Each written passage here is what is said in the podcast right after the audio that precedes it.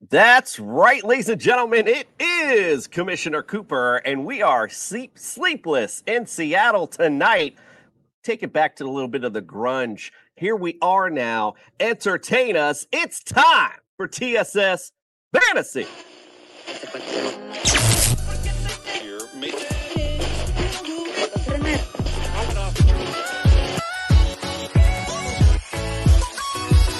Yeah! It worked for The Rock and it's going to work for me. And you just got slandering. That's what it is! This court is adjourned. It is Commissioner Cooper. Welcome to Sophistication Station. I'm here to save your fantasy rosters. And it's time for TSS Fantasy.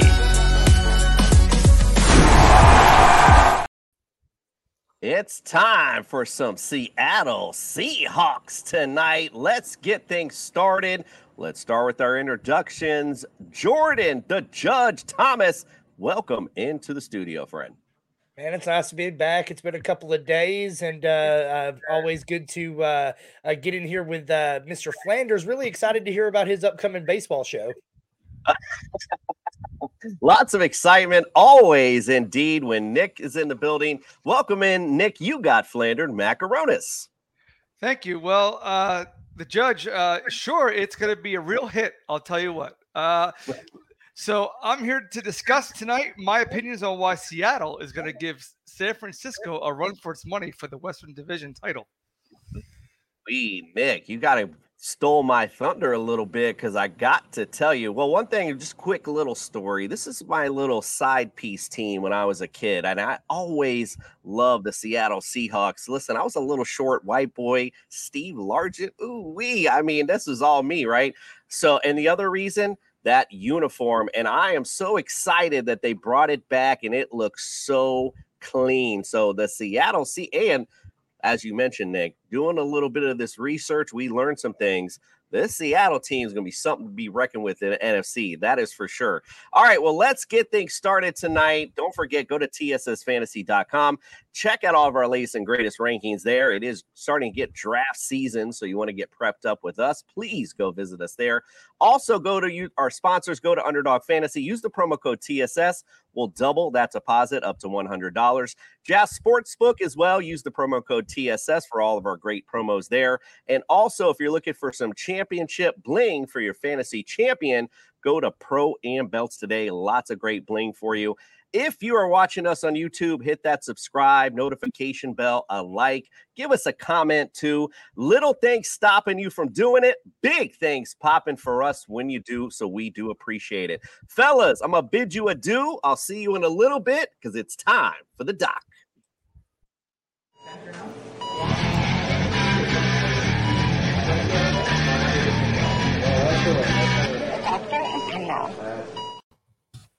The doctor is in. We are sleepless in Seattle today.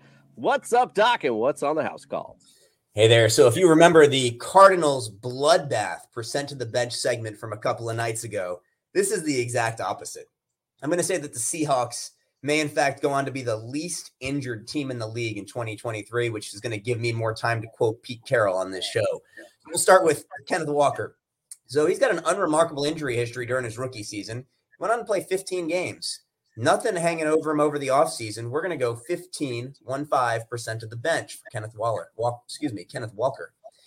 Number two, Tyler Lockett. So he played in 16 games per season in seven of his eight seasons and played in 15 games in his one outlier year. So he's on the field just about 16 games a season consistently. Again, nothing off season remarkable. We're going 10% of the bench. And lastly, DK Metcalf, in his four seasons, he has not missed a single regular season game. We're giving him a 5% only because we don't give zeros on this show. 5% of the bench. Collectively, those three guys have a 30% to the bench total. Wow, that is very impressive indeed. Definitely your best grade thus far. Hopefully, that means big things for this Seattle team going into this season. All right, Doc, we're going to finish up the West tomorrow. We go, see the 49ers. All right, we'll talk to you then, sir.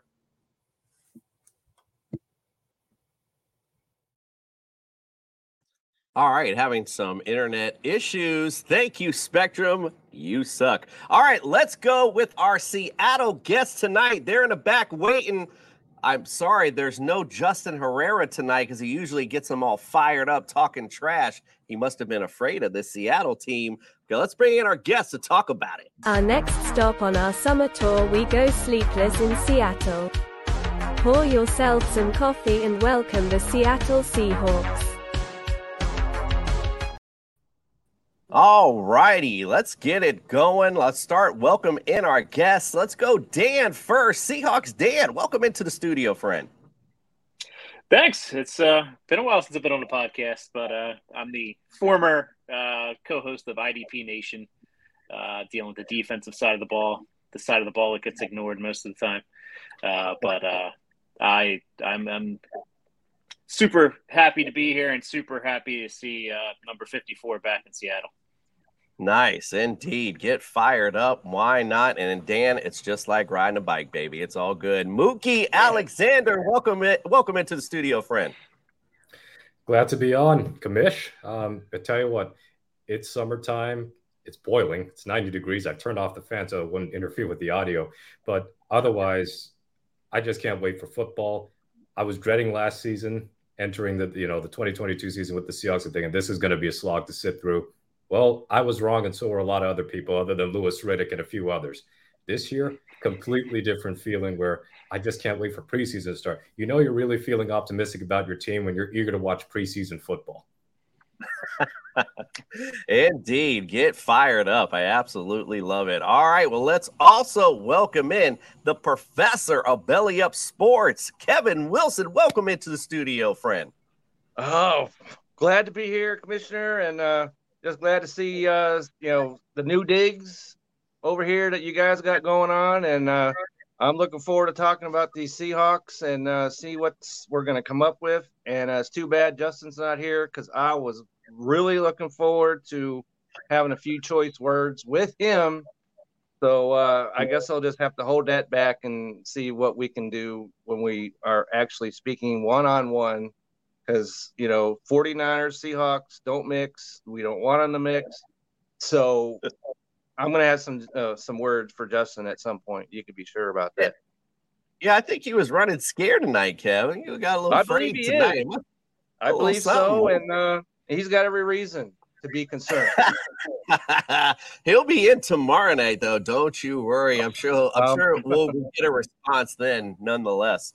All right. Well, let's talk about last season. Um, you know, listen, not so bad as you mentioned earlier. Finished nine and eight, second in the NFC West. You did lose to the Niners in the wild card game.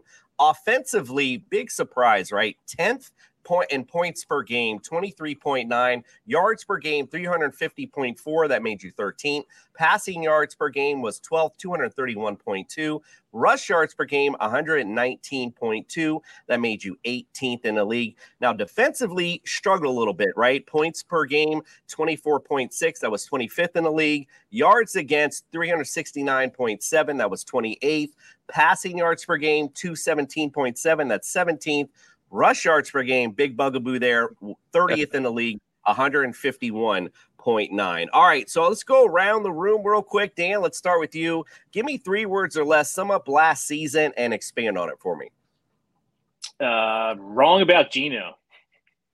Uh, I did a I did a podcast uh, last summer, and uh, yeah, I was railing against Geno. I wanted Drew Lock to start, and uh, I was pleasantly surprised with uh, his just managing the game, getting the ball. I, I didn't think he could get the ball to DK and Lockett enough to be useful, like in, especially in fantasy. Like somebody drafted him in, in our in my one home dynasty league, and I laughed at him.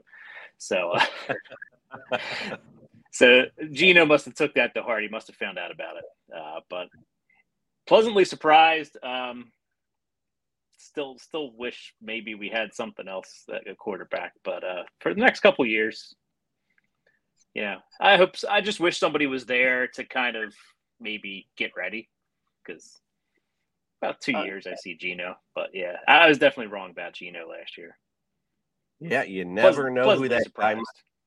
You never know who that guy in waiting may be. And yes, Geno Smith, boy, he surprised all of us for sure. Mookie, how about you, my friend? Give me three words or less, sum up last season and expand on it for me. Pete wrote back. So not Geno wrote back. Uh, th- th- this is all about Pete Carroll to me because he gave Geno Smith the chance to start again when he hadn't been a full-time starter since 2014. And his tenure with the Jets, we know, was was disastrous, and and he ended up um, being a journeyman from from there on out. But Pete Carroll believed in Geno Smith, e- even with the stuff we saw in Russell Wilson's absence in 2021. It didn't feel like Geno really had that leap in him to be a genuine starting quarterback. And he certainly proved us wrong on that front. He can be a legit starting quarterback in this league. Not saying he's going to be in the Mahomes or Jalen Hurts tier, but somebody who you can win games with.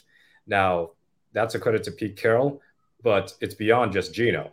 It's the fact that Seattle has got this promising draft class um, already for with this year with Devon Witherspoon and Jaxon Smith-Njigba in the first round, and Derick Hall and Zach Charbonnet in the second round, but also the success of the rookie group last year. Tariq Woolen ends up tying for the league lead in interceptions with six. Um, you had Charles Cross and Abe Lucas, day one starting tackles, and normally that's a recipe for disaster. And they both played quite well relative to expectations. And then Kenneth Walker rushed for over a thousand yards, scored nine touchdowns, and that was as the backup running back for the first few weeks of the season because Rashaad Penny was the starter and then he got hurt. So Walker had to come in and, and be the lead back. And he finished second in offensive rookie of the year voting. So after the Russell Wilson trade with and everything that went down, all the drama, Pete Carroll, you, you could have justified saying, you know, maybe, maybe this is the end for Pete's and and he's given us our absolute best years as fans, but maybe it's time to move on. Um, certainly he wrote back in that sense because it's not just Geno, it's the draft class, and it's also his philosophy on offense, not defense, which I'm still very skeptical about. But on offense, the expectation was all right, Geno's the quarterback, gonna run the ball a bunch. It's gonna be like 1970s looking football. No, they were very willing to throw with Geno Smith, and it worked pretty efficiently. So um, Pete Carroll, he, he- he definitely answered a lot of questions about what he can do post Russell Wilson because we only had two years with him pre Russell Wilson. So now this is year two post Russell Wilson, and the trajectory of this roster figures to be going up. It it certainly does. Um, you know, and again, as you mentioned, you guys just Pete Carroll just reloaded and right got right back on after that trade. Um, and again, all due really to Geno Smith's play. Kevin, the professor, what say you? Three words or less. Expand on it for me. Well, I'm going to use the same word three times in a row, and that is wrong, wrong, wrong. If you'll remember, a year ago, we were on this very show. We were talking about the Seahawks, and we were talking about Drew Lock or Geno Smith. Please don't let it be true. And we were talking about them perhaps making a trade for Baker Mayfield. Fortunately, that did not occur. And uh, I was like, come on, we can do better at quarterback than this. And um, Geno Smith went in there and he just blew the ever living doors off the place. Four thousand yards passing, thirty TDs. He led the league in completion percentage, and um, also he led the league in on target passes. So, which would explain why he led the league in completion percentage. So, I was I thought that the Seahawks won five games last year, and the first game because they were playing, of course, Russell Wilson in that first game a year ago on Monday night. I thought, well, if they win that game, the season is success, no matter what happens after that. But they, you know, made the playoffs, and so fortunately they made the playoffs because if you remember against the Raiders, Mister uh, Jacob, he ran all over the Seahawks. They had that game won late in the fourth, and all of a sudden Josh Jacobs busted out. Then he busted out in, in, in overtime, and they won the game. And we're like, well, they're out of the playoffs. They they needed Green Bay to lose that last game, which you know, thanks to Detroit, they did. And so, wrong, wrong, wrong, surprise all the way around. And so, I am much more optimistic and looking forward to this season than I ever was. a year ago. Absolutely. We were certainly not thinking what this team was going to look like, was going to look like. Um, for sure, there was definitely like you know dealing with Geno Smith in the AFC East, looking at him in the Jets. I mean, it was just a joke there. Anywhere, it was just like there's no way Geno Smith is going to do anything in this offense. And man, man, oh man, great coaching job by Pete Carroll all the way around.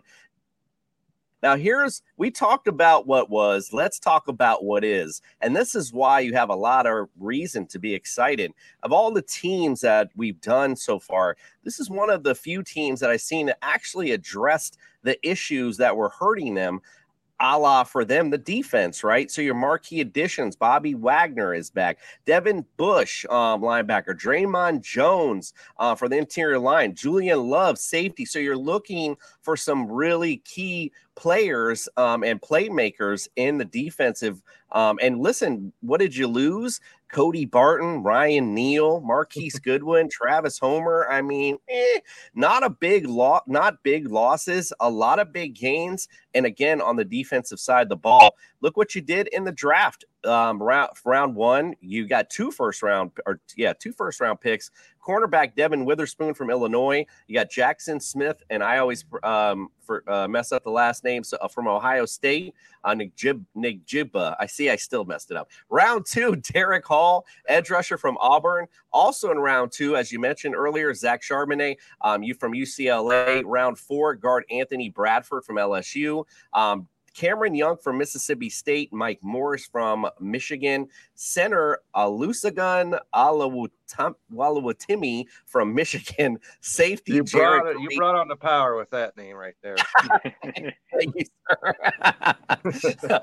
Jerrick Reed, uh, the second from New Mexico, and the final pick, Kenny McIntosh, Georgia running back. So again, addressing issues like this is one of it's not rocket science, guys, and you guys are definitely doing that. Let's go back around the room. We'll go opposite way. Kevin, tell me what you think prediction wise. What's going to go on with the Seahawks team this year?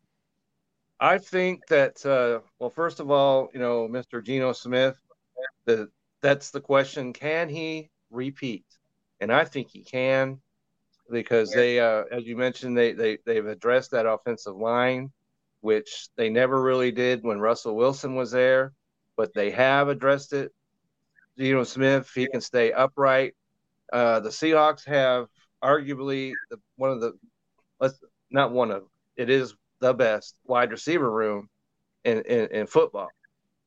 And so Tyler Lockett, everybody always waits for him to take a step off the curb and never return, but he's always Tyler Lockett. DK Metcalf is is a beast. And whatever style they wish to play on offense, whether they go three wide receiver set or they decide to go two running backs, either way that works. Their offense is going to be set. Just have to figure out where the tight end is going to come into all this. Maybe, maybe not, because they've never been able to figure out what, what, what role a tight end should play. But uh, everything else, their offense is set. Their offensive line is much better. The defense is going to be better. It has to be better. And so, uh, fortunately for them, they don't have to fly clear to Germany this year to play, you know, the, the, the Buccaneers because nobody travels more than the Seahawks every single year. And so, I think that uh, when all is said and done, we're looking at a 10 win team 10 wins. I don't know what the over under is on their win total, but I'm going to go 10, maybe 11 wins. And they're going to give the 49ers every last bit they can possibly take to go down for this division. It's theirs. The other two Rams cancel Christmas, 40 or the uh, Arizona. We don't even know where they are. They don't know where they are. So it's a two you know, team race, and I think the Seahawks can stay right with them, if not beat the 49ers for the division. I'm 100% with you. Uh, Mookie, what say you? Well, give me a prediction for this year for the Seahawks team. Well, it's interesting because as much as I praise the Seahawks for how they performed last year, I should add there was some fortune to the way their schedule broke. And by that, I mean the AFC West looked like that was going to be the absolute gauntlet of a division. And it was really just the Chiefs and Chargers. And they beat Kansas, uh, beat uh, Los Angeles. But Denver and Russell Wilson, that was that went off the rails very quickly. And then the Raiders, whom they lost to, ended up being uh, a, a, very up and down team all year. even against the NFC South, they got swept by the NFC South, and not one of those teams went above 500. So they had a favorable schedule, and they didn't have a lot of great wins on the resume as a result. This year, on paper, this looks like a much tougher schedule than last season because they got to play the NFC East, meaning Dallas made the playoffs, the Giants made the playoffs, the Eagles made the Super Bowl. And then you've got the AFC North, which is loaded with Baltimore, Lamar Jackson, and a new offensive coordinator. You got Cincinnati, which almost made the Super Bowl again. Um, Cleveland is a wild card, depending on how Deshaun Watson looks in year two there. And then um, you got Pittsburgh and, and, the fact that they seemingly can never finish below 500 with Mike Tomlin. So just those two divisions alone makes it a tougher schedule. In theory, it could all fall apart at any given moment. Um, but on the plus side, the NFC West got worse last year because of the Rams falling off and ditto Arizona. It doesn't look like the Rams and the Cardinals are going to be much better this year. Even if Kyler Murray is ahead of schedule and he's able to play, that roster is, is not built to, to win many games this year at all. So the best case for Seattle is that they have essentially are starting with four wins, sweeping the Rams and sweeping the Cardinals again. So it's a matter of finding even five, because this is not a particularly deep conference this year, the NFC. They could go nine and eight again and, and make the playoffs. But I think to win the division with the way that the 49ers are just loaded with talent everywhere, they probably need to get 12 or 13. I think they'll fall a little bit short of that. I think 10 and 7 or 11 and 6 works. Uh, just looking at the schedule and, and projecting how teams are going to be. But the future of the Seahawks' success, at least for this season, is really dependent on the offense. And that sounds crazy to say because of how bad the defense was, but we have seen middling defenses and bad defenses be carried to deep playoff runs before. It is so hard in today's NFL to carry a bad offense to an, a- an AFC or NFC championship or even the Super Bowl. Like the, the Rex Grossman days of guys like him making the Super Bowl, those are pretty much over. So if Geno Smith can continue to improve, that's going to be the big key. If he regresses, then this is going to be difficult. But you've got Kenneth Walker and Zach Charbonnet. That could be an electrifying duo with very contrasting styles. Walker's the speeding power guy. Charbonnet is, is kind of the power guy and kind of the Chris Carson replacement, I guess you could say. The receiver group is just, I, am so excited to see Smith-Njigba alongside Metcalf and Lockett. I do hope that they rework the way that they throw the ball to Metcalf because he might have gotten 90 catches last year, but his depth of target has dropped each year since his rookie season. So I'd rather he not be a possession receiver and instead be somebody you use in space where his world class speed can be put to, to, to, the greatest use. If they can improve their yards after catch, improve the way that they can scheme their tight ends on the play action boots and all that, it's going to be hard to defend just all the skill position players.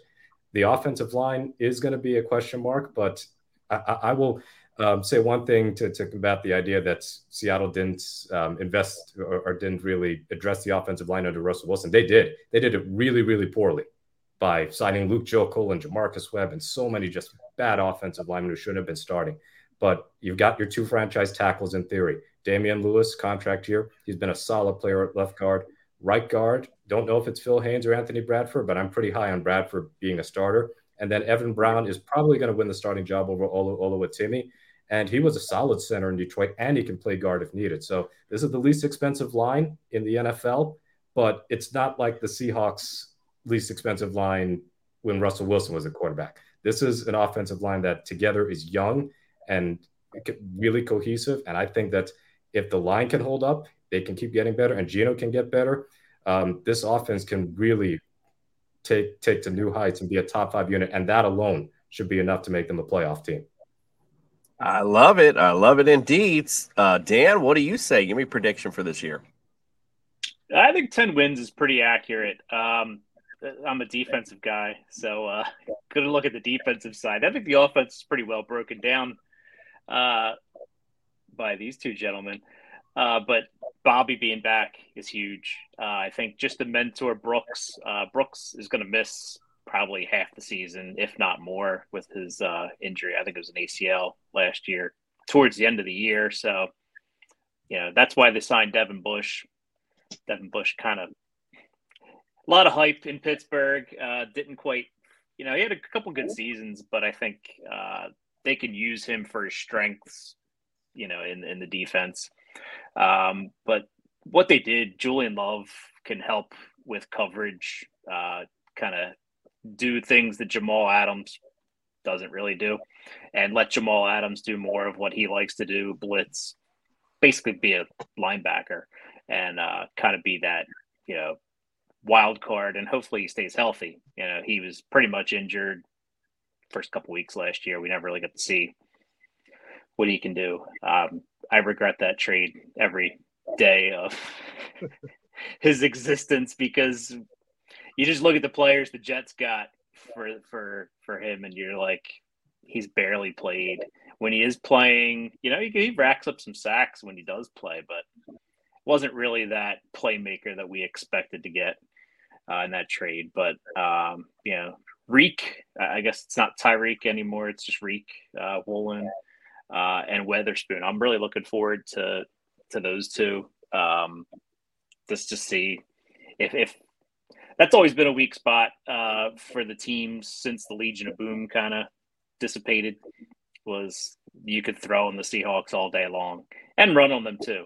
Um, they brought back Jarran Reed, who uh, was great. They, they kind of uh, Dre'Mont Jones uh, was kind of mad he didn't get traded to the Seahawks when they made that trade. He wanted to come to Seattle.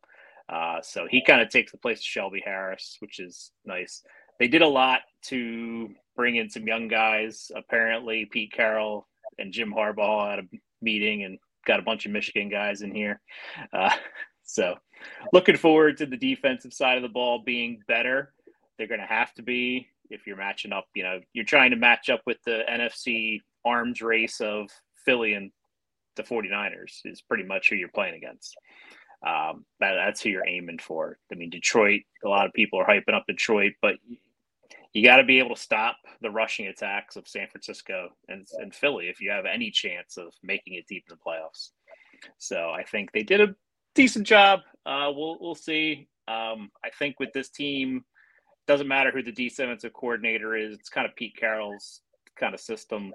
You got to get pressure and you got to cover. So, and, and if they can do that, then 10, 10, 11 wins is pretty doable. I think that's totally doable indeed. I like their chances for that. All right. Well, listen, it's time to pick up the pace a little. I'm going to bring in my boy Nick, actually. We're going to play a little fantasy quiz show. I got to even up the teams, though. So I brought in brought in Mr. Flanders. He's going to be team up with our professor Kevin because you know you guys are old buddies, right? So right. exactly, Nick, man, come so, on, Nick, we're going places, so, man. So Nick and Kevin on one side, we're gonna have Mookie and Dan on the other. What we're gonna do is play Fantasy Quiz Show Seahawks edition, and basically it works just like Family Feud. I'm gonna pair you guys up, ask you a question, shout out the answer. Whoever gets the highest will win it for their team. You guys will get a chance to finish out the round. Obviously, if you get something wrong, you'll get an X. You'll get three X's. the other team gets a chance to steal. Basically, it's Family Feud. All right, well, let's get it on. It's time for the Fantasy Quiz Show Seahawks edition. There seems to be no sign of intelligence. It's the Fantasy Quiz Show. Uh, Justin Jefferson. Justin Jefferson. It's going to be a long game.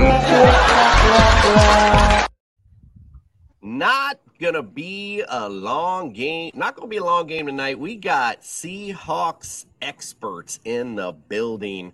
We're going to go Kevin and Mookie first up in round one.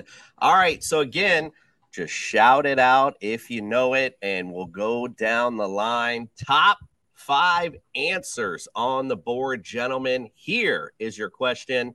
I am looking all time Seahawks history. I want to know your top five rush TD leaders. Shaun Alexander. Shaun Alexander. He's numero uno on the list with 100. So Mookie has earned it for his team. Dan, what say you? Uh, I will go with uh, Chris Warren. Chris Warren. He's number four on this list with 52. Mookie, what say you, my friend? Marshawn Lynch, beast mode, baby. Our beast mode.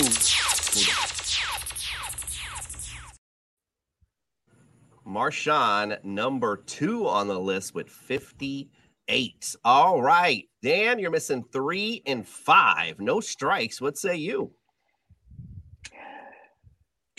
Ricky Watters. Ricky Watters. Not on the list, sir. Mookie. He's there for a you short time. guess. Curt Warner with a C. Curt Warner.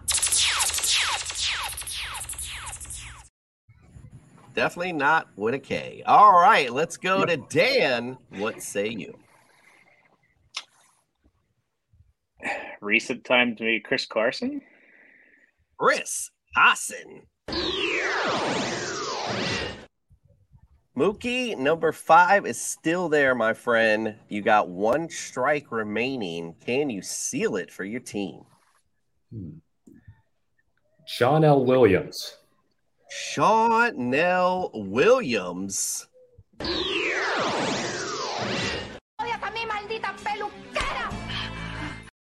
Not on the list. Nick and Kevin, you can talk this out. I don't know how much Nick uh, help Nick's going to be, although he has been our historian um, when we play these games. Um, pretty impressed with his knowledge, but you know we'll see. Can you guys talk this out? You're looking for number five on this list. I was going Any to go John. I, I was going to go John L, but that's uh, not. No, it's not Chris Carson. We already had Oh that. man, Curt Warner from Penn State. he was already on there. I'm Thanks for I'm gonna checking say, in, Janie. I'm gonna say Nick. I'm gonna say Sherman Smith. Never heard of him. Sure, go ahead. Sherman Smith. Final answer. He's a Is he the paint guy?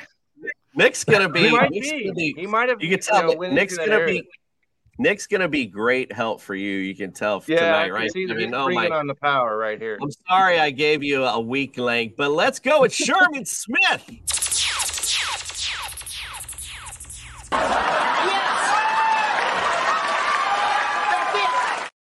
That is on the board. He is number five on the list. 28 rushing TDs made him number five all time. All right, let's go to Nick and Dan. You guys are up for round number two. This should be exciting. Top five answers are on the board. I'm sorry, I take that back. Top six answers are on the board. Here is the question. I'm still looking all time history, but let's switch up a bit. I want to know winning percentages and I want to know the teams you have the best winning percentage against.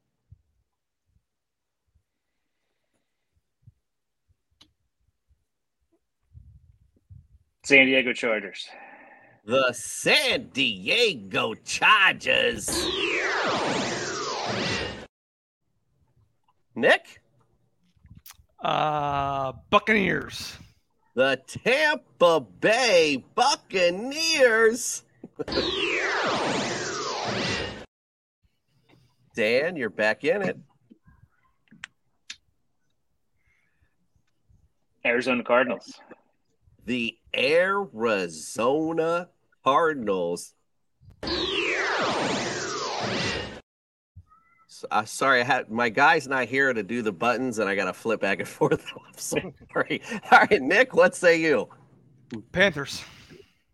The Carolina Panthers.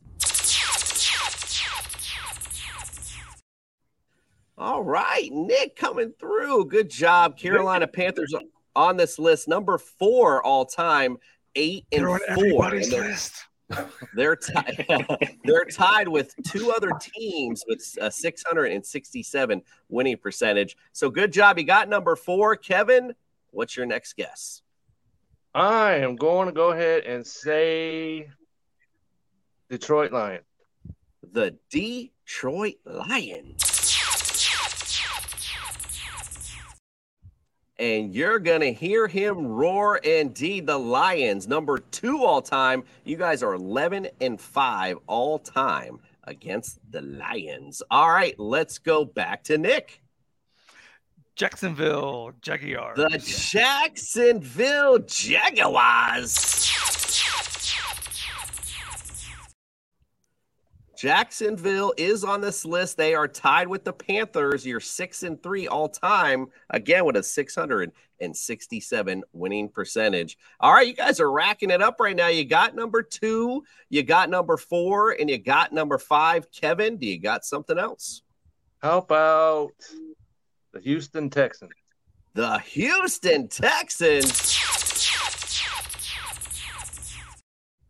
So they are, because of winning percentage, number one on this list. You guys are four and one all time against the Texans. That's an 800 winning. I figured they percentage. hadn't played him very much.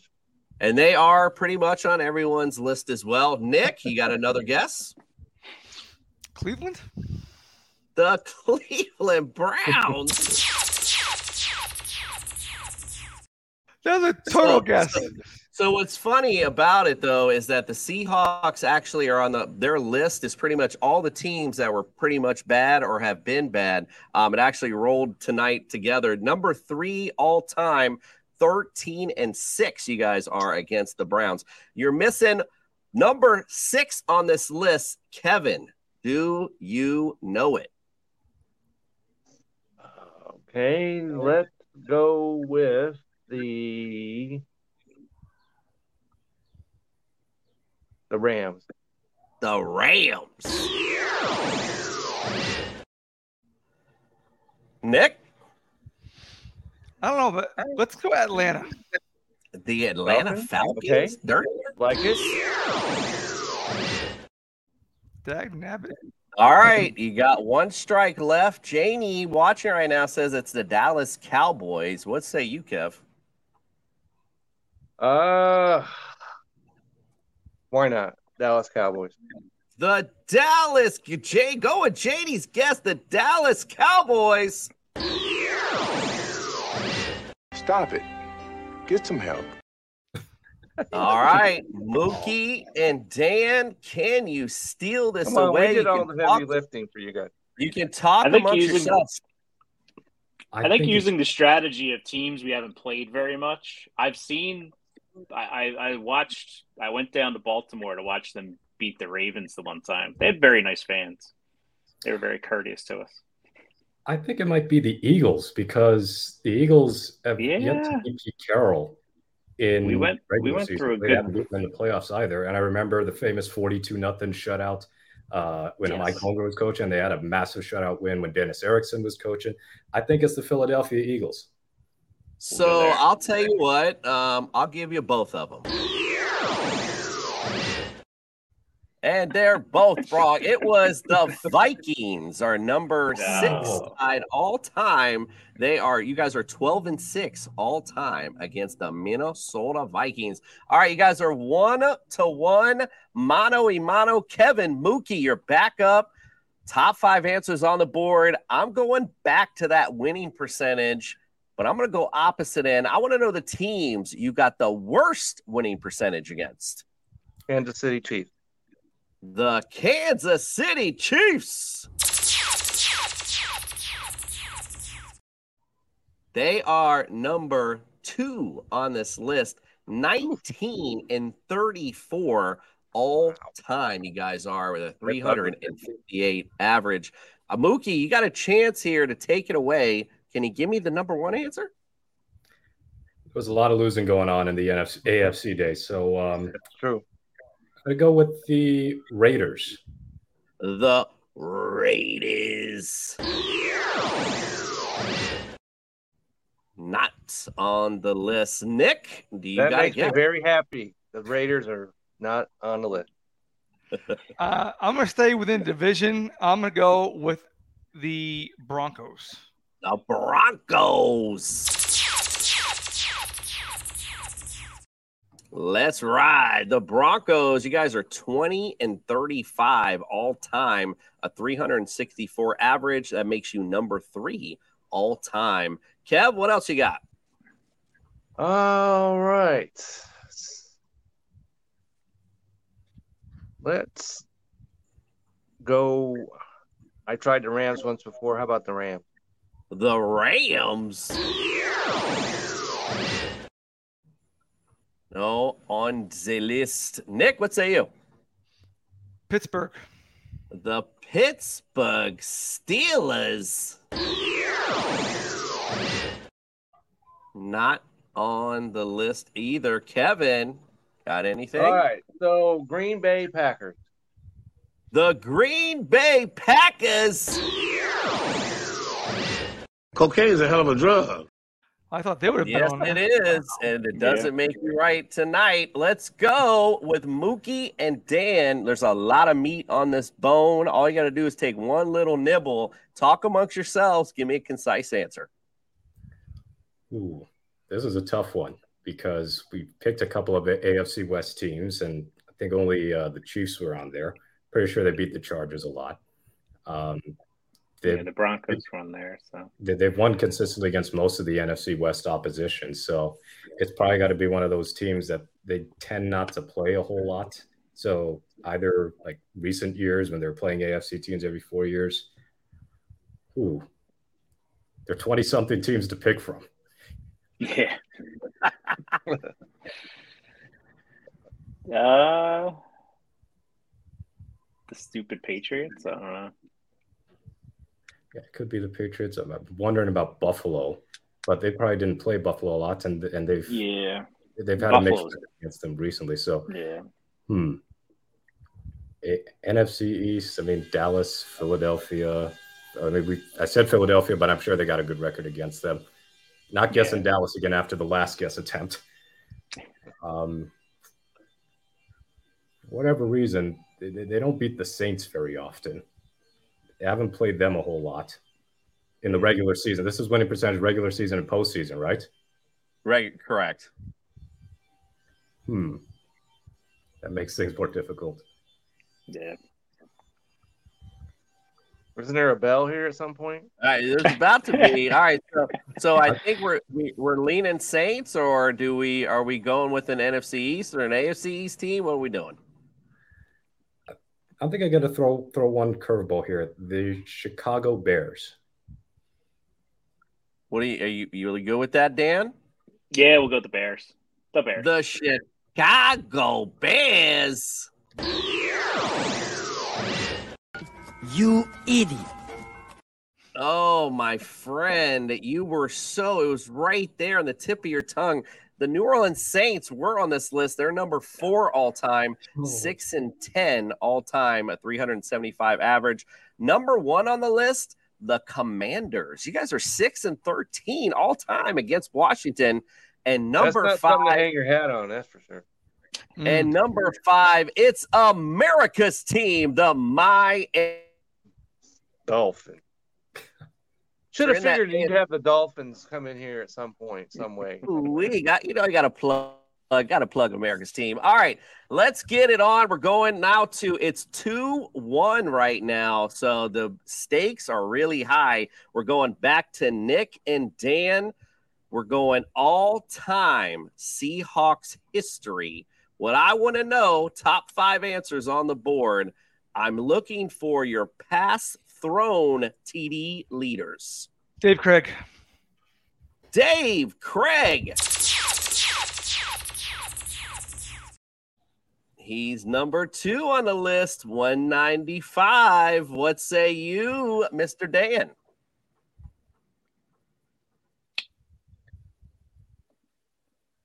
Go with uh I think Russ broke a lot of records. Russell Wilson?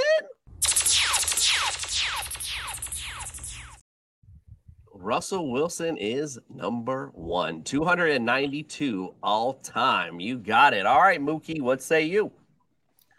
Matt Hasselbeck. Matt Hasselbeck. He's number three. We're going down the list. 174. Dan, what say you? Jim Zorn. Jim Zorn.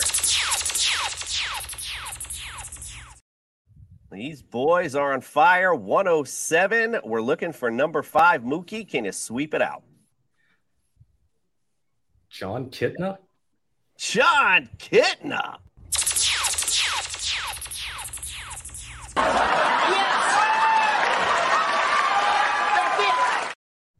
Oh, we got to love it indeed. Great job bringing it up two to two. You guys swept that round like it was nothing. All right, We didn't let's get get on the board, Nick. What's up? I got on the board. You didn't get on the board. I couldn't even open my mouth. Nick was quiet. All right, hey, listen. This is one of the few times we've gotten to round five. This is our final round fight. Mookie, Kevin, let's get it on. Top five answers are on the board. Here is your question. I'm going all time history again, and I'm looking for your pass receiving touchdown leaders. Steve Largent. Steve Largent. Oops. I almost hit the X. I gotta my space wasn't up. Here It's like, what took you so long I'm to get that one out? I'm, I'm his love child. Of course, I'm not going to hit the X. He is numero uno on this list. 100 receiving TDs for Mr. Stevie Largent. All right, Nick, what do you got? Oh, who the hell else caught passes? Um, uh, Brian Blades. Brian. oh, Kevin, I'm so sorry. What do you got? Yeah, I'm not good at this one. I will not be good at this one. I will be of little use to you on this one. Mr. Tyler Lockett. Tyler Lockett. He's number two on the list with 54. Nick, can you get on the board here? I'm gonna hope it's flipping DK Metcalf.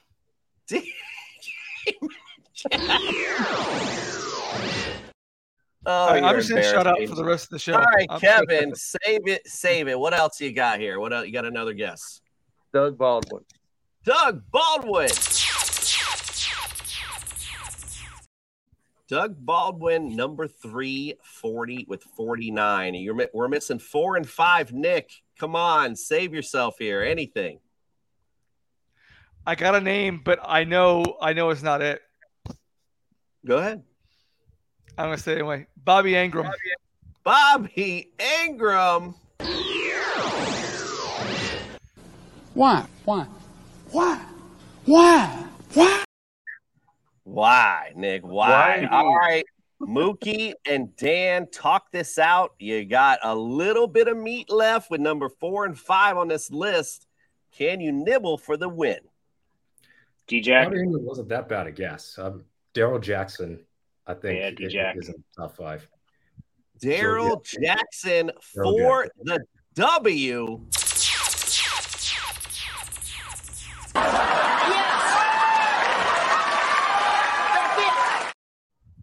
You guys nailed it. He is number four on the list with 47. And number five, Joey Galloway, number five with 37. How do you like that? All right. Well, that makes two guys here winners tonight. Congratulations to Dan and Mookie. You're tonight's winners.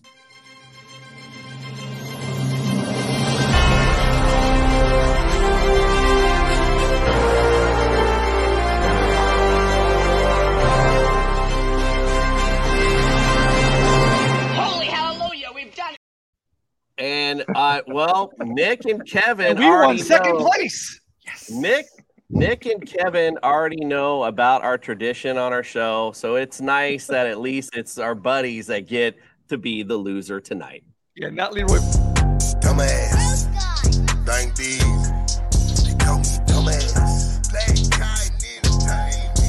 Stupid. So you're telling me there's a chance? No chance at all tonight. All right, let's go around the I should have room. left Nick on the side of the road on that on that deal. Right. Yeah, but I- That's why I don't do the baseball show anymore. I handicapped you tonight, bro. I'm so sorry. All right, let's go around the room. Let's get everyone to plug themselves. We're going to take a quick break after this, and we'll do our fantasy focus. Um, you guys are more than welcome to stay, but if you got a dip, I totally understand. That's your opportunity to do so. Let's plug. e- Let's get you plugged now. Dan, where can we follow, subscribe, get all your great content? Uh, I'm at Seahawks Dan eight on pretty much everything. Um, I don't really do much content anymore. Uh, check out. Uh, I still hang out in the uh, IDP Nation Patreon uh, chat to just bother Daryl mainly, my uh, old co-host. Uh, one of my biggest hobbies is just busting his chops constantly and making his life miserable. Uh, but IDP Nation is, is the the podcast I left in good hands with him. Uh, and like I said, I just chime in there with some some stuff. So if you like IDP, check it out. You can check out Go the old check it. episodes. They're they're much better than new ones, but back back when I Oh, was wow. back when I back when they wonder, I wonder why he says that, right? Uh, No, I- they I told love not to listen. Mookie, Mookie, where can we follow, subscribe, get all your great content, sir? Well, you can follow me on Twitter at Mookie Alexander. It's as it's spelled on the screen there. And of course, I'm the managing editor. I'm the head honcho on the Big Cheese over at Field Gulls as part of the SB Nation network. I also do occasional work on the main SBNation.com websites. So yes, that that is my primary place of work. In a past life, I used to write about the UFC and MMA and boxing and all that, but now I am focused 100% on the Seahawks. So go ahead and follow me, not just on my personal account, but I also run the Field Gulls account, which is at Field Gulls on Twitter. Field Gulls. What a great name. Gotta love it. Let's go Seahawks for all your great stuff there. Kevin, Professor, where can we follow, subscribe, get your great stuff? Oh, you can always find me at Twitter at Kevin62 W I L S E A. And uh, always, uh, unlike Nick, I am in the deep end when it comes to fantasy baseball. You can go to the Belly Up Fantasy website. There are tons of articles from me on all kinds of different fantasy baseball subjects. There's a uh, article that comes out from me every single week. And uh, also uh, on Sunday mornings at 10 a.m. Central, Chase and I are in the Belly Up Fantasy Live football show, and uh, we have a lot to talk about. We've been talking about uh, the different kind of leagues and strategies for those leagues, so you'll definitely want to check that out. And then what Nick uh, alluded to earlier is uh, the uh, the the fantasy baseball show that Vince and I are on. It's on Sunday nights at seven Central, and so uh, check us out there. And of course, when football comes around, I'm sure I'll have some articles on that as well. So get over to the Belly Up Fantasy website and just check out Kevin Wilson. You will most certainly find something. All right, indeed. And Nick, Nick wants you to check out the earlier episodes of the baseball show that he was kicked out of because they were maybe a little better, maybe. All right, so They're way better than they are now. All right, let's take our break. We got Kevin Murray in the back waiting on us. And of course, the judge is back as well. Let's give time for our fantasy focus. We're going to take a quick break. If you guys got to head out, good luck to your Seahawks. And thank you so much for coming in. If not, please stick around and we're going to get our fantasy focus on. We'll be right back. Fantasy Sports Corp and Underdog Fantasy have teamed up to start your fantasy season off in the win column with Best Ball. What is Best Ball? It's quite simply the easiest way to win. No team management, no trades, no waivers. It's their biggest contest ever and it has only gotten bigger. You simply have to sit and win. You don't even have to set your lineup. Always get your best score every week. Just enter a contest, draft your team, and Underdog will do the rest. What could make this even better? How about free money, up to $100 using our exclusive promo code? Go online now and use the promo code TSS to double your deposit up to $100. You tell them Gingerbread sent you. Good girl. Good girl, Gingerbread. All right, Kevin Murray, welcome in, my friend. Uh, appreciate you coming in tonight. Hey, it's an absolute pleasure to be here. All right. Well, we're gonna get it on. It's time to do a fan- some fantasy focus on the Seahawks.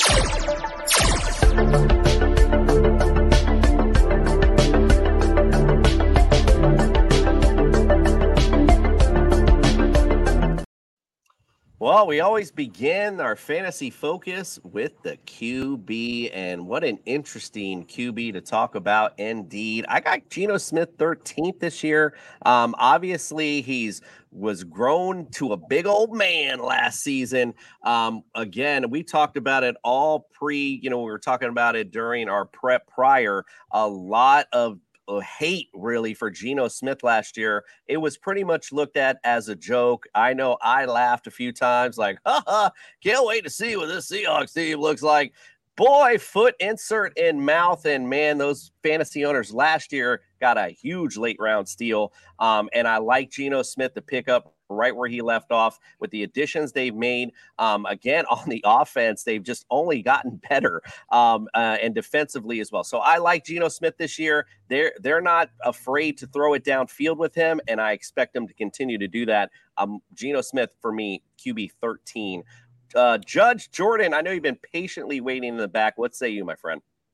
Well, I don't exercise patience too often, but I did in this case. And if I exercise a lot of patience in my drafts, I may just come away with a share or two of Geno Smith. But man, I got to tell you, when I'm going through these rankings, Geno is probably the hardest player in the league to rank. Like you, you want to love this guy and you want to rank him high, but you go through the quarterbacks and and and you look at them one after another, and I just think there's still a little bit of a limited ceiling with the guy. As much as I love him and I love the story, I'm not too far off of consensus here. Um, I do have him at quarterback 15 coming into the season. The more that I'm sitting here talking out loud to, I will say it is possible to see a little bit of regression only because of what did we talk about earlier? They made the right moves defensively. So they might not see that team that's down all the time that you saw last season, perhaps, but we shall see. Kevin, what Kevin Murray, welcome in. I know you just got in, so let's get you warmed up. What do you say? What do you say about Geno Smith this year? You know, I like him. I think uh, you know, I was a I was a recipient of some of his success last year in some leagues. Uh, obviously, he was affordable. I mean, he was easy easy to pick up as anybody, uh, and he shocked everybody. I think he's he's uh, he's got the talent. They added more weapons. The offensive line is going to be stronger. You know, like like the judge said, I, there's a lot of quarterbacks that I'd I'd probably prefer in drafts. But if you're going to take that late round strategy, Gino's Geno's ideal. I think that again, I think he's he's poised. Uh, he looks like he's got that swagger. He looks good right now. It seems like there's a lot of reports on his on his leadership as well. The team's definitely rallied around him. I think he's uh, I think he's poised to have a, a, better year than he did last year. Uh, even, I mean, the statistics might come out the same. He was super hot to start out last year, finished a little slower. Um, I'm expecting a little more consistency. Obviously, they're going to pound the run game this year uh, as, as best they can. Uh, but I think Geno's going to be super consistent in all those weapons. Uh, he's a he's a great value if you're looking for a late round quarterback. Well, we do know, especially at the goal line, Pete Carroll likes to throw that football opposed to run it. Nick, what say you? Yeah, dumbest move of all time. Um, so According yeah, to we our don't, need to, we don't need to talk about that any further. All right. yeah, Cooper won't allow us to anyway. Um, so our friends over there at uh, Fantasy Pros last year ranked Geno Smith as the fifth ranked quarterback last last year, and I, you know, I had openly said, you know, check the tapes that Seattle was openly admit, admitting, hey, we're tanking, we're rolling with Geno Smith, right? Well, uh, apparently, it's good to know that they're in the building and they they know what the hell is go, going on because I sure as hell didn't. Uh, Geno Smith, I'll tell you what, I picked him up on uh, on uh, waivers last, last year, and then I traded him, and uh, work, worked out for me a little bit. But I'll tell you, I was dead wrong about Geno Smith. I don't see how he is going to regress.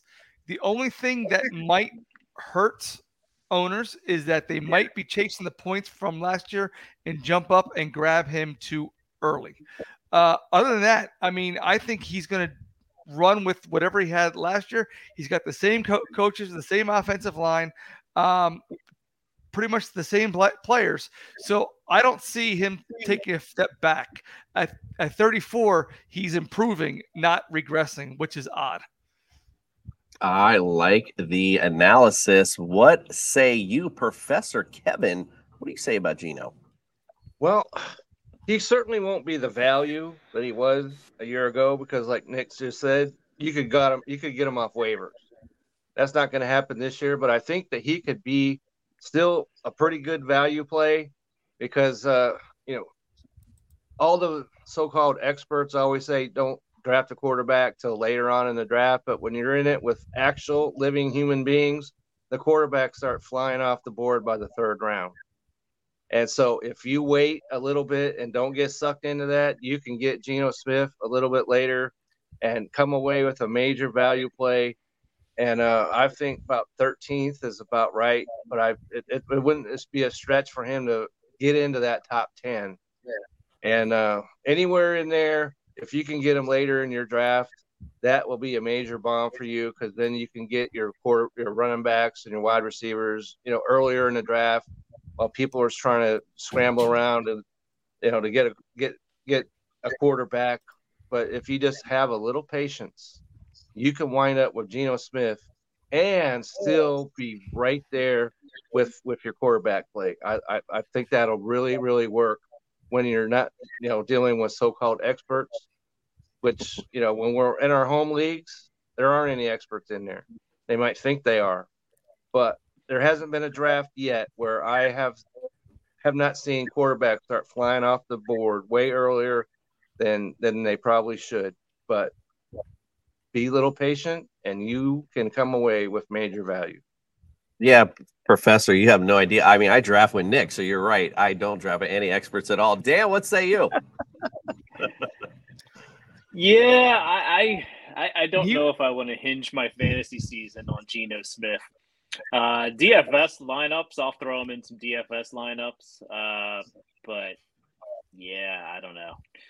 Um, I think he produces about the same as he did last year. Um, week to week, though, you never know what Pete's gonna want to do. You know, he he that same. We'll, we'll get to the wideouts, but you never know what the game plan is necessarily going to focus on that particular week. So in best ball, sure. Super flex, sure.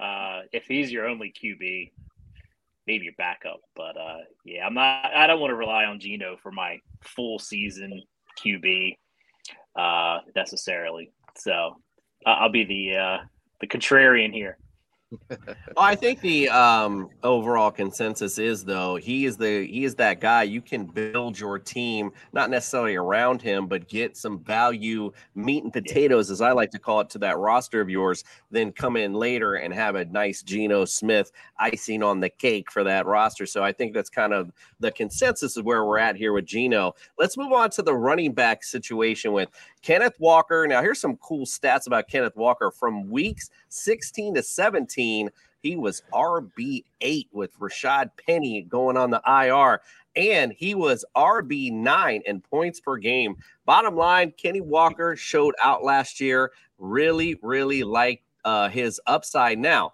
for me, this is why I like having our experts in because I'm uh, I have him 16th because I'm a little concerned about Charbonnet with that draft pick. So that's why I like having my experts in, and you guys can tell me from Seattle's perspective what you think. But I'm going to go on to my co-host first, Jordan. I know you've been in the back. What do you say about Kenny Walker and this just this uh, Russian attack for the Seahawks? So, man, I am a huge fan of what Seattle did in this draft as far as a real life uh, team goes. But in my fantasy teams, I'm not going to say it's making me out on any of these players, but it, it probably made me bump them down a little bit. I think Jaxon Smith-Njigba, or uh, sorry, I think uh, Zach Charbonnet is going to be a really good running back in this league. That's actually who I wanted my Dallas Cowboys to be targeting um, in the second round. He's a super talented kid. Um, I do think it'll be a 1A, 1B type situation later in the season. I think at least as we get started, we'll see a lot more um, Kenneth Walker. But I mean, when you look around the NFL these days, all the good teams have a committee. So I wouldn't necessarily say that I, am scared of uh, Zach Charbonnet coming in and, you know, just plummeting Kenneth Walker's value or anything like that. I think I'm, a, again, just a smidge lower than him on consensus. I have him as RB 17 right now. Just a, a smidge. Nick, what do you say?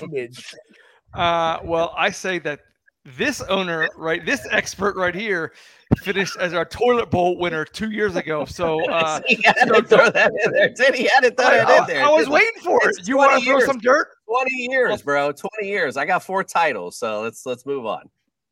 Yeah, but I never won a toilet bowl like you did. So anyway, anyway, uh, I have him at 17, and I think he's he's right where where he's supposed to be because I think what from what uh, Cooper said and from and from what uh, Judge, said, he's going to take off in the in the beginning, and then they're going to slowly work in Charbonnet. So uh, he's going to take off early, but then he may give way to carries later on. So 17 is right where he should be, but I think he's going to have at least a 1400 yard, yard season. Right, and you can't predict injuries, but you know, obviously, if one of these guys go down, you got a really uh, great uh, potential. Um, because other than that, it's DeeJay Dallas, um, and that's about it. Kevin, we'll start with you on this. Where you got those running backs? Yeah, you know, I love I love Kenneth Walker. I loved him coming out last year. Obviously, last year at, in Seattle, he was he was phenomenal. I mean, he's he's incredibly talented. I got him in my main league as a keeper you know, I got a, I got a Kenneth Walker jersey. I was ready to go, and the fear was what what they do what they did in the draft was picking up a guy like Charbonnet. I, I didn't expect that they'd go that rich on a on a backup, uh, but I don't think they see him as a backup because that that kid is super talented. Uh, everything I've ever heard about Charbonnet, you know, out of UCLA was is positive, and it's not just physical. I mean, he's so talented, dynamic, um, but the personality, the the character is is very. Uh, uh, it's it's very strong, and so I think he's just going to be a guy that that that Pete loves. I think they're going to love his versatility. I think he's definitely going to have a role in the uh, on the roster uh, and, and, contribute. You know, pretty early on. I, I agree that Walker's probably going to start out uh, get, getting the most of the the work, but um, you know, I love Walker. Obviously, I feel like you know after draft his ADP dipped uh, quite a bit. Uh, right now, I feel like he's kind of like, or I guess the expectations after last se- season was going to be a first round type pick, and then draft happens, ADP dips. I think he's kind of right in the right, the correct range. You know, somewhere in the upper teens. Um, you know, it's easy to say, okay, this is not a situation we want because Charbonnet might steal a lot of the work, goal line or or uh, or third down.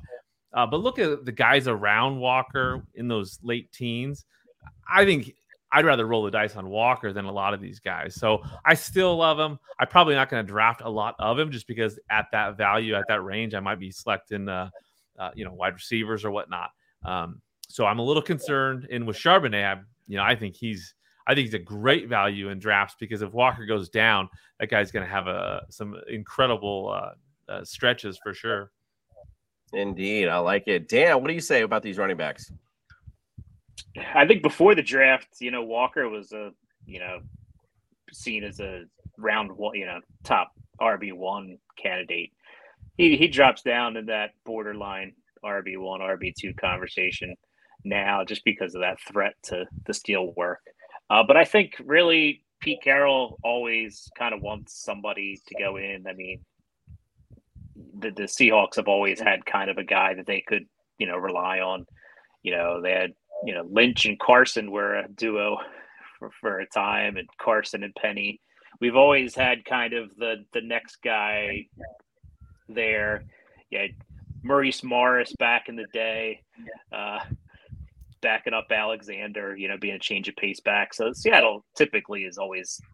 Yeah, the the second guy may not have always been as talented as Charbonnet is, but uh, Pete's going to want to run the ball.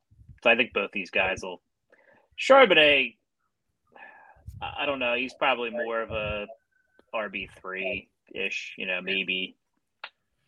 Uh, but dynasty wise, I like both of them. Um, you know, if I had Kenneth Walker, I was a little bummed that he took another running back, but uh, you know, still looking for touchdowns, run the ball, um, and I, I still take them.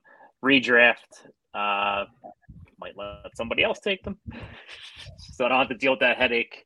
Um, but then again, if injury strikes, one of these guys is going to take off. Uh, if, if either one of them get injured, yeah, they'll just get full workload.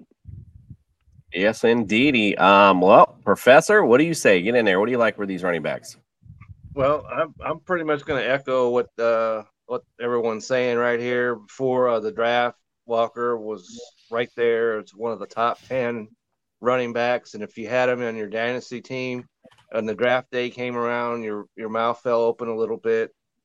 Not quite to the extent of Tyler Allgeier if you owned him, which he went from a thousand yard rusher to you know he ain't worth a nickel now, but uh, but it's certainly going to affect both of these guys are going to affect each other, and it, it's you'd think that Walker would be the, the, the lead guy, but they didn't take Charbonnet to leave him on the bench. Excuse me. I think both of these guys might might be able to be RB twos. It's possible, depending on what kind of offense they want to play, and um, but uh, I would feel just a little bit uneasy, and uh, and and and Dan said just let some maybe somebody else you know, deal with that kind of scenario. Even though in the NFL nowadays, everybody's running a committee running back. So, what are you going to do? But uh, if if you draft somebody maybe up in the first round, one of the guys that's our you know no committee guy, then you you don't have to worry so much about it. But uh, I think that maybe uh, 15th for Walker, and I'm going to go 22 for for uh, Charbonnet and and and just roll with it and see what what they come up with. All right, I like you. All right, let's talk about these receivers. All right, listen. DK Metcalf, he's an obvious guy to get, right? I mean, hello. Um, RB and like maybe end and excuse me, low end wide receiver one, high end wide receiver two, Tyler Lockett, probably about the same range as as the professor alluded to earlier. All you hear about is people doubting this guy, and every year he comes to play. So you gotta love Tyler Lockett, no matter what. I'm not gonna sit here and give you a bunch of stats about two guys that are good all the time. The um the rookie Jaxon um Smith. I mean, I mean, I'll be honest with you. It's a wait and see for me. I mean, I'll look at him as a flex play, somebody deeper later on to you know maybe take a flyer on. There's a lot of hype around him. I hear a lot of people talking a lot of good things, but they got to get on the field and you got to fit in the system. Not sure how he's going to fit yet. I mean, who, who's to say any of us know how he's going to fit? So for me, I'm just a wait and see. Again, flex play, maybe receiver three or four on my rosters. Nick, let's start with you on this. What say you? Okay, so uh, respectively, I have Metcalf at 15th and uh, Lockett at 26th in uh, PPR. And then, of course, uh, Jaxon Smith, who didn't even play a game yet. Uh, I have him at 34th. Uh, the one thing I don't like about Jackson Smith in Jigba is because he played for Ohio State. So that's a one strike against him right there. Uh, number two, number two, yeah, um, it's hard to draft rookies because you you really do, unless he's like a super stud like a Bijan Robinson and come out like everybody wanted him. Uh, it's hard to to draft. So he'd be a late rounder. Uh, wait and see, like Jason said, uh, possibly a, a DFS guy, but uh, he will definitely be the number three receiver on on this team. Uh, there's I don't think he's going to surpass Lockett. I don't think he's going to he's not going to su- surpass um, uh, Metcalf. So he will be the number three, and I he'll probably get about eight eight hundred yards this season. He'll definitely be the number three on the Seahawks, Nick says, and he'll definitely be a number three on a fantasy roster. That's also sure. Let's go, Jordan. What say you, my friend? How you like these receivers? I, I, I think I'm kind of the same with you guys on there. I, I think Tyler Lockett is one of the most underrated players in this league. I mean, he has been there step by step with DK Metcalf. Uh, he's been phenomenal uh, throughout his career. I do think a guy like uh, Smith-Njigba can be someone who comes in, and I don't necessarily think he's going to steal a lot of work from Lockett but I do think he's going to have an impact on this offense, especially the the second round or the second half of the season. The guy really he gives me some like uh, Robert Woods type vibes. And I just think he's another, you know, great option for Geno in this offense. So I really like what they have going on. Um, so I absolutely am taking some some dart throws on Smith-Njigba late in drafts as well. I probably won't have a lot of DK. Um, just because that's typically when I'm I'm targeting my RBs. But man, I love Tyler Lockett, and I think he's incredibly slept on.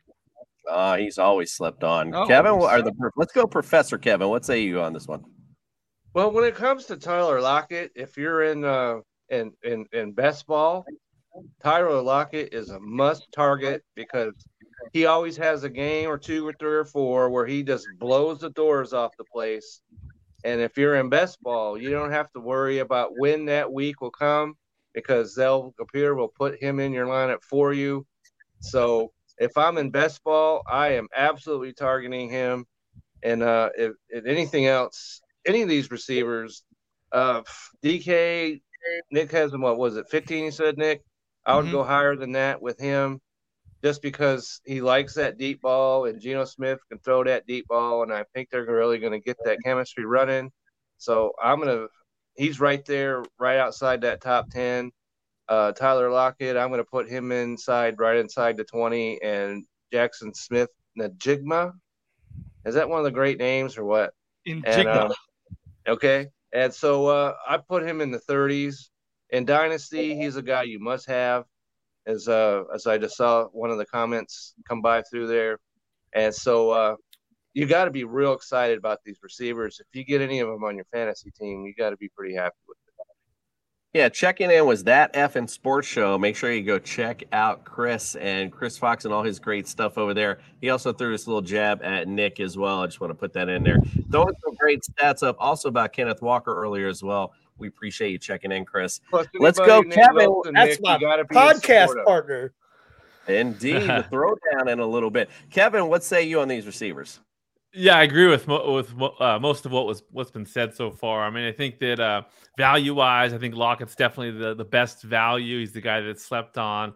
I think DK, you know, at that range, there might be some other guys in drafts that that you might want to go for, just because there's a little more inconsistency with D. I mean, there's so much talent with Lockett and DK uh, and JSN around now. It's um, I don't I don't know if Lockett or I don't know if, if DK is going to hit you know the the projections that he's got for himself unless he hits a lot of touchdowns obviously last year he didn't get a lot of touchdowns what did he get like six or so um, Seven, but yeah. lockett is is the is the value jsn i think people know about how talented he is so there's a lot of hype and excitement i think his his um, adp is a little higher than it probably should be just when it comes to opportunity so lockett's the value dk a bit of a reach at that range, but I, I mean, I'm expecting big things, steady things from him. And in in JSN, Jaxon Smith-Njigba, if he, if opportunity comes comes towards him when it comes like an injury or whatnot, I mean, I think that it's going to be incredible to see him out there. And he's also a guy that that someone might draft early, but then because he's not getting a lot of action, cut.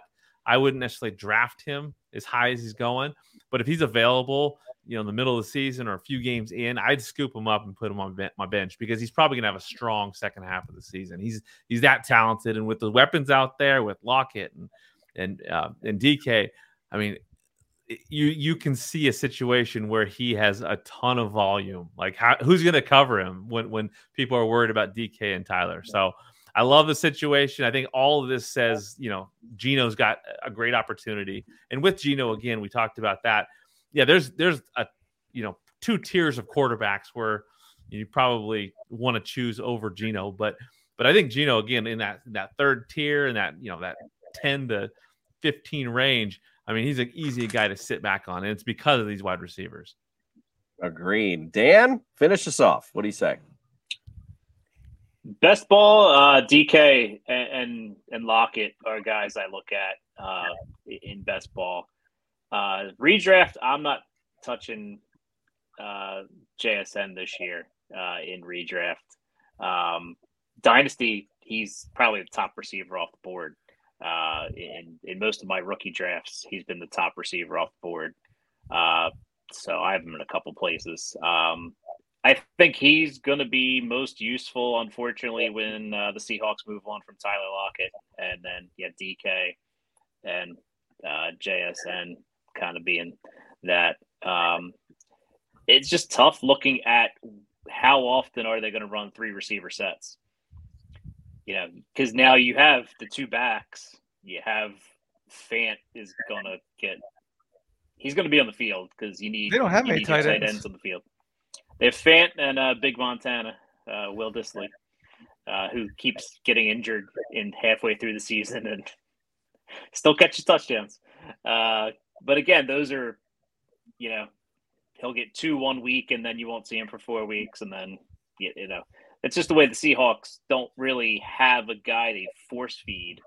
Um, when they try to force feed DK, it's normally against a corner that's in his head, and he gets frustrated, then it's it's a bad game for them. But uh, like I said, best ball. I prefer these guys better. Uh, I'd probably take you know my wide receiver one.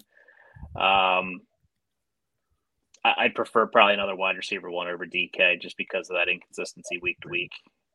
Boom bust weeks. I can't clicking the button every week to put him in. It's just you know, is it going to be a week or is am I going to have to get it from somewhere else? So, um, with all the weapons, it depends on I guess the game plan week to week too. Because is it going to be a run week, throw week? Do they need to throw? Do they need to run? Uh, what's the game? Yeah, what's the game plan going to be? Are they winning? Are they losing? Uh, a lot, a lot of factors that uh you got to take into consideration there.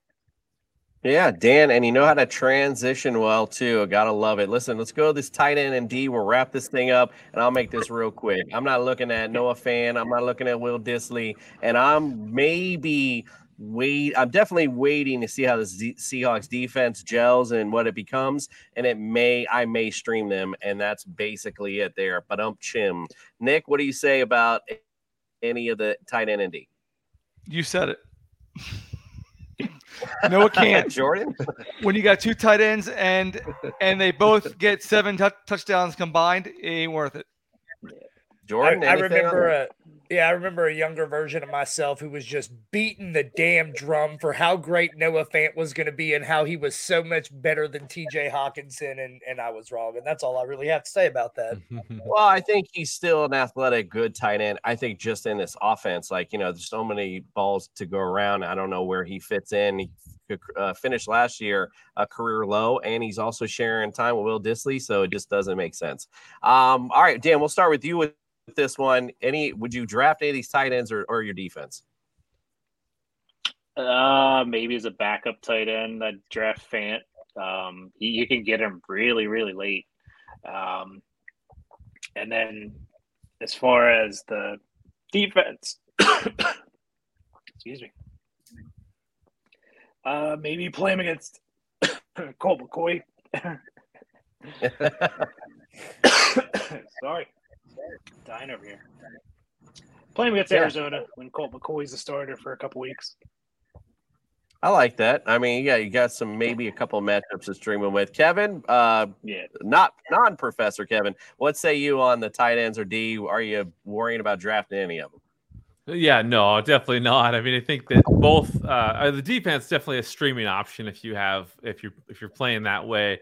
Um, there'll be matchups out there that that you might like to see. Um, I think that uh, they'll be better than last year. So eh, as for tight end, Noah Fant, I mean, I think he's a talented guy, but it, like the guy said, I think that there's just too much too much competition out there for for targets. Um, you know, if you're desperate, you know, bye weeks, um, you need to stream a tight end. There's been some tight end injuries.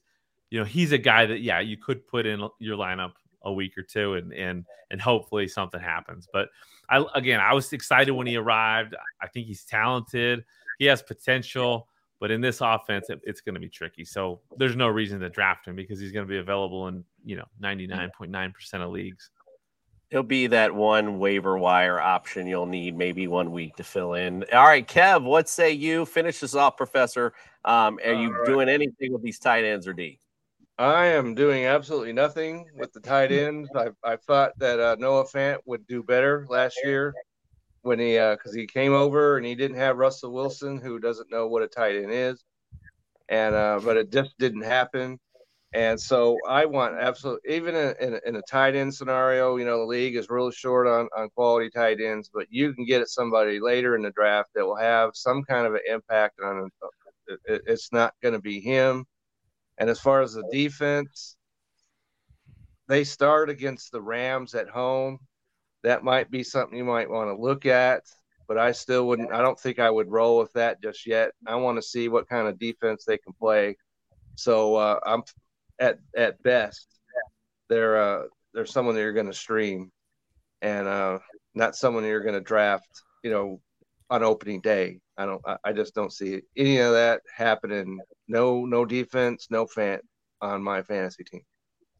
A 100% indeed. Look at the effing show still bringing the big stats in the current ADP of that Seattle D 16th. I think a little high, actually, if, if it's me anyway. All right. Well, listen, thank you guys so much. Kevin, I didn't give you a chance to plug thyself because you came in just a little bit late. Here's your chance, my friend. Let everyone know where they can follow, subscribe, all your great content, including with your TikTok. And I love everything that you're doing. Let everyone know where we can follow you at.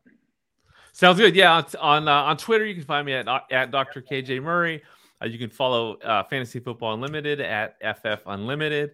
Uh, yeah, we're on you know Instagram and TikTok and and all that good stuff. Um, fantasyfootballunlimited.com essentially is a is a website that's like a portal into the fantasy industry. You know, links to every resource imaginable in the uh, in the industry. Uh, it's it's you know it's my favorite thing is is share the great resources that are out there in the industry, and also I've been doing a ton of interviews with with um, some great people within the industry. So it's always fun to follow up on backstories and get to know these people uh, a little bit better. So there's been a great a bunch of interviews done, so you can check those out.